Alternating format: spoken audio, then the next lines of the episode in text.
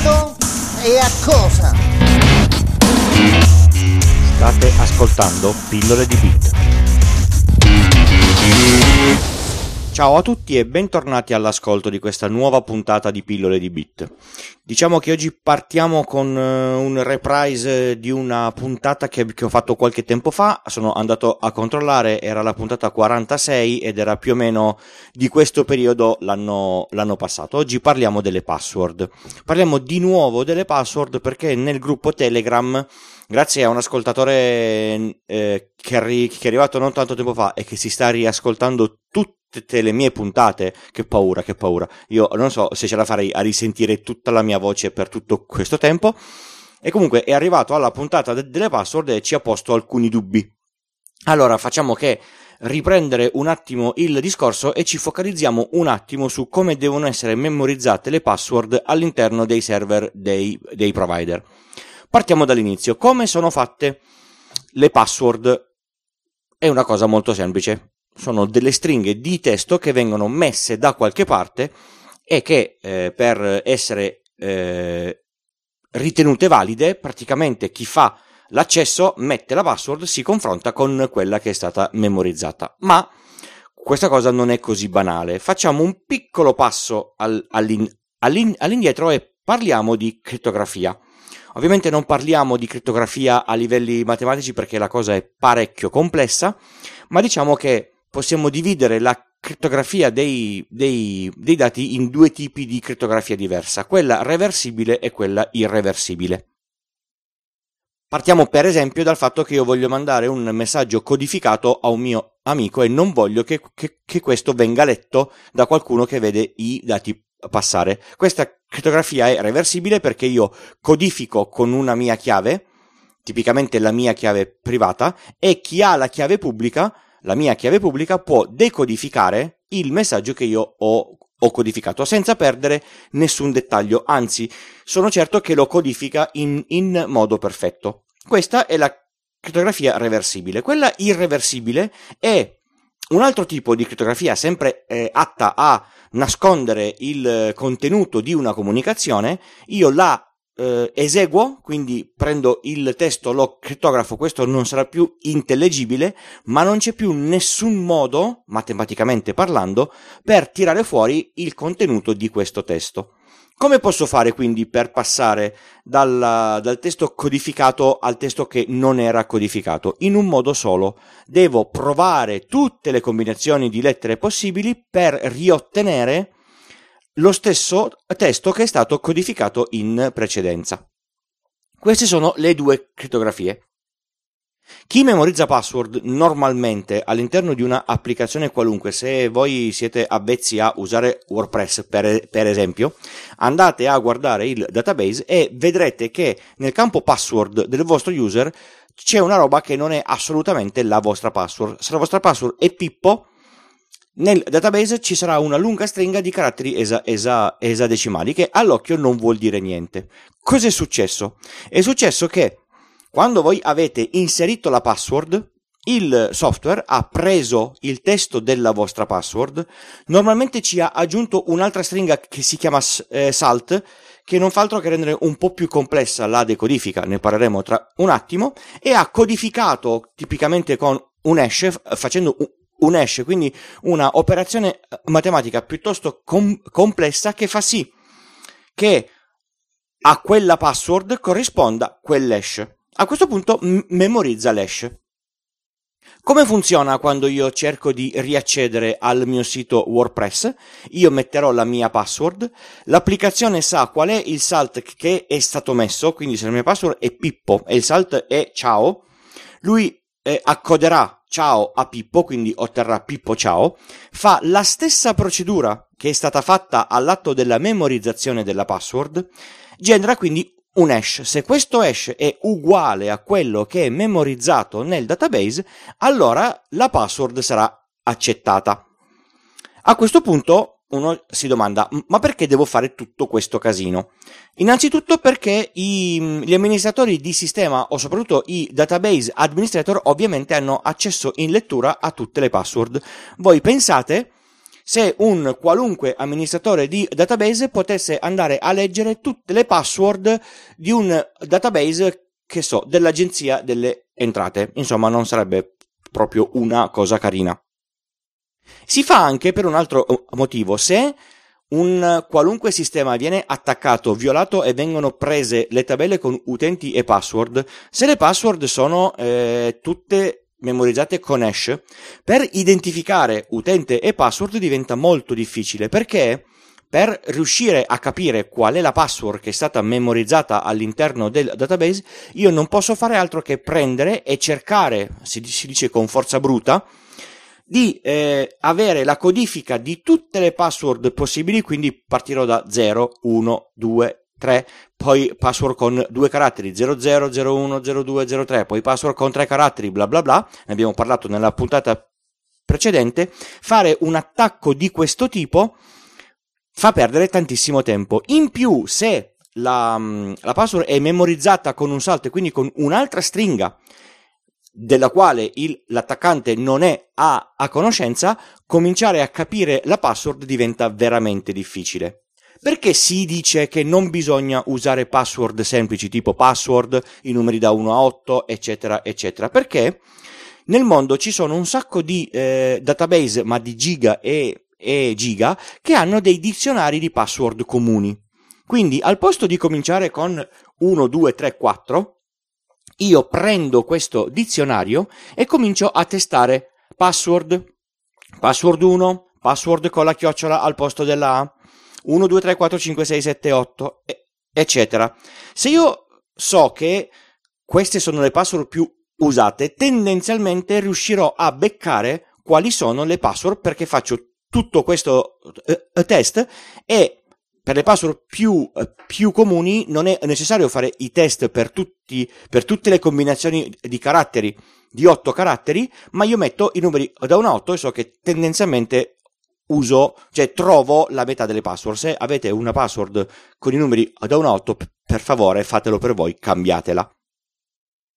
Ci sono anche degli altri sistemi che sono sempre dei dizionari che non sono altri non sono altro che degli enormi archivi di hash con la relativa password. Quindi non bisogna neanche fare il test dell'hash. Io faccio solo il confronto e guardo se l'hash che ho trovato sul database corrisponde a uno di quelli che ho io nell'archivio. Quindi abbiamo capito più o meno come funzionano gli attacchi alle password. Com'è che sono memorizzate queste password? Anzi, chi è che usa queste password memorizzate con gli hash? Tendenzialmente qualunque servizio che ha un database con l'accoppiata utente e password. Per esempio, il file password di Linux, il file NTLM che è quello che memorizza le password dentro una macchina Windows, qualunque sito web che sia stato fatto in modo almeno decente.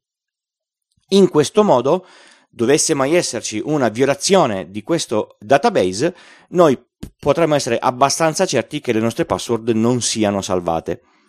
Un'altra cosa che viene fatta spesso, ci sono dei servizi che controllano tutte le password che sono state rese pubbliche. Quindi se voi avete un, un account che si chiama Pippo e lo usate sul sito di, di Adobe per la vostra copia di Photoshop e lo usate sul forum eh, di una community di Adobe dove non sapete chi fa cosa e mettete lo stesso user e la stessa password, se qualcuno viola il, la community e prende le, le, le, password, proverà sicuramente ad accedere con la vostra password a un sacco di altri siti. Perché normalmente tutti noi tendiamo ad avere lo stesso user. È per questo che si consiglia sempre di avere password diverse per ogni servizio.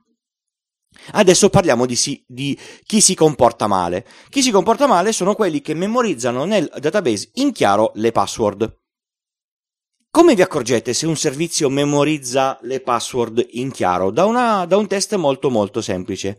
Se voi fate accesso a quel servizio e dite guarda mi sono dimenticato la password e quel servizio vi risponde con una mail e vi dice la tua vecchia password era questa, preoccupatevi tantissimo perché se l'avesse memorizzata con l'hash non potrebbe assolutamente accedere alla vostra password, non potrebbe fare altro che dirvi senti ti ho mandato una mail alla tua casella, clicca su quel link e facciamo il reset password. Magari te lo faccio solo dopo che hai risposto alle tue domande segrete.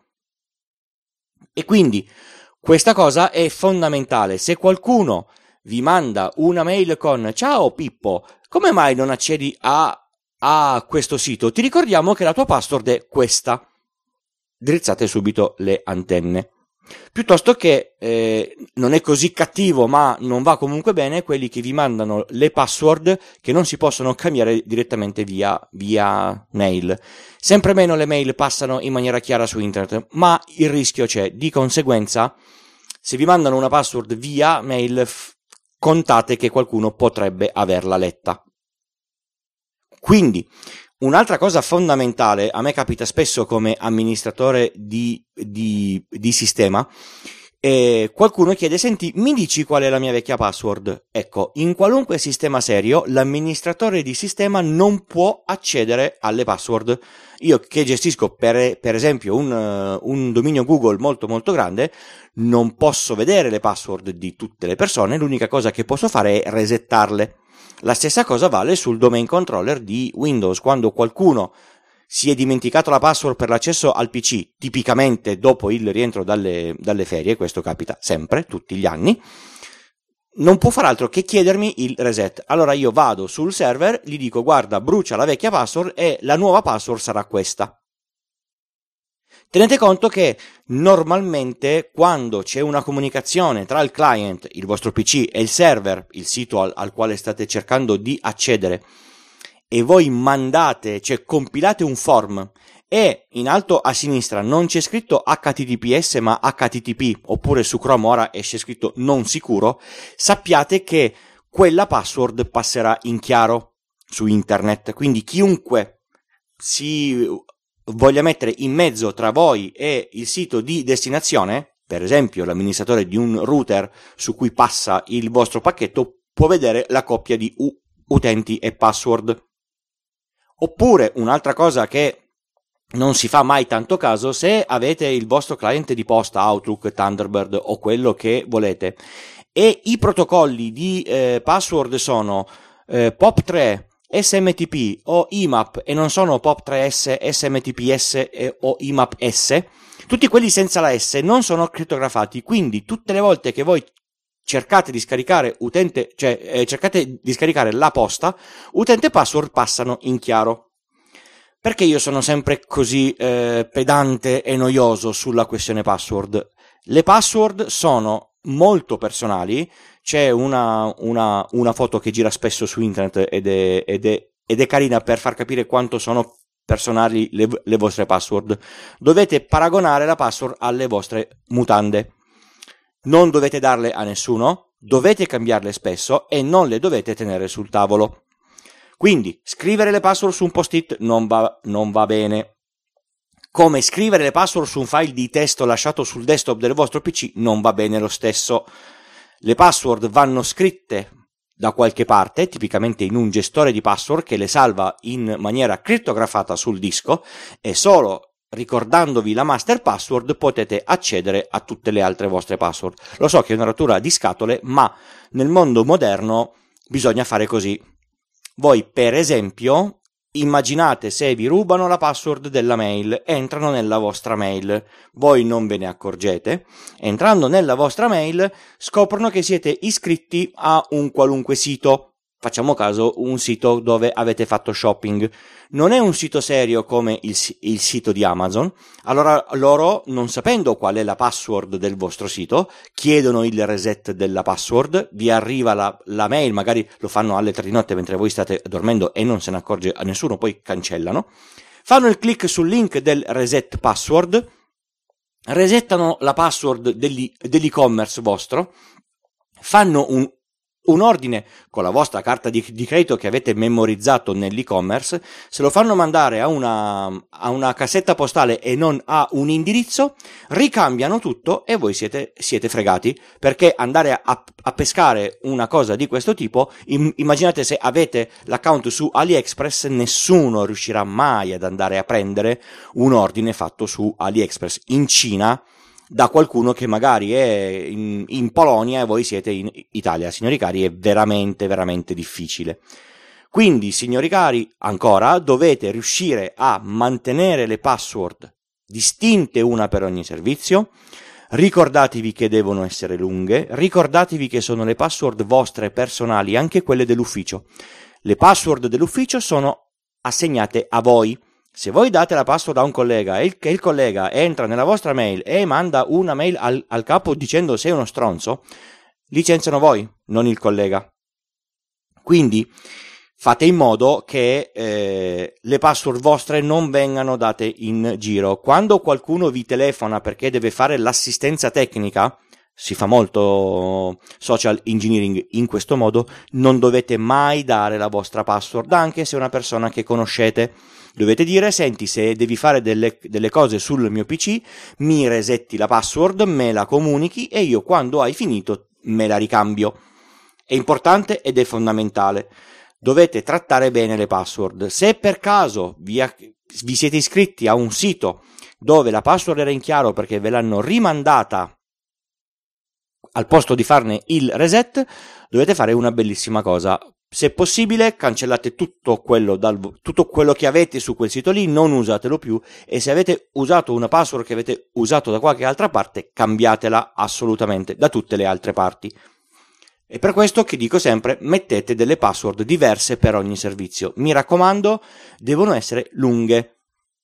Più la password è lunga, più è difficile da trovare. Se come password mettete PQZ945 cancelletto chiocciola, è molto più facile da trovare che mettere la password 33 Trentini entrarono a Trento tutti e 33 trotterellando. Se contate la quantità di caratteri, sono tanti. Quindi se voi mettete una password composta da 5 parole che magari non hanno senso tra di loro, ma per voi ce l'hanno, quadro, zorro, piove, Napoli, acqua, sole, è una password sufficientemente lunga. Magari vi fate delle vostre regole mentali, riuscite anche a ricordarvela e siete a posto perché nessuno riuscirà mai a violarla, a, meno che non ci sia l'NSA che con i suoi computer di, super, di supercalcolo ri, riesca a violarla facendo un attacco di brute force.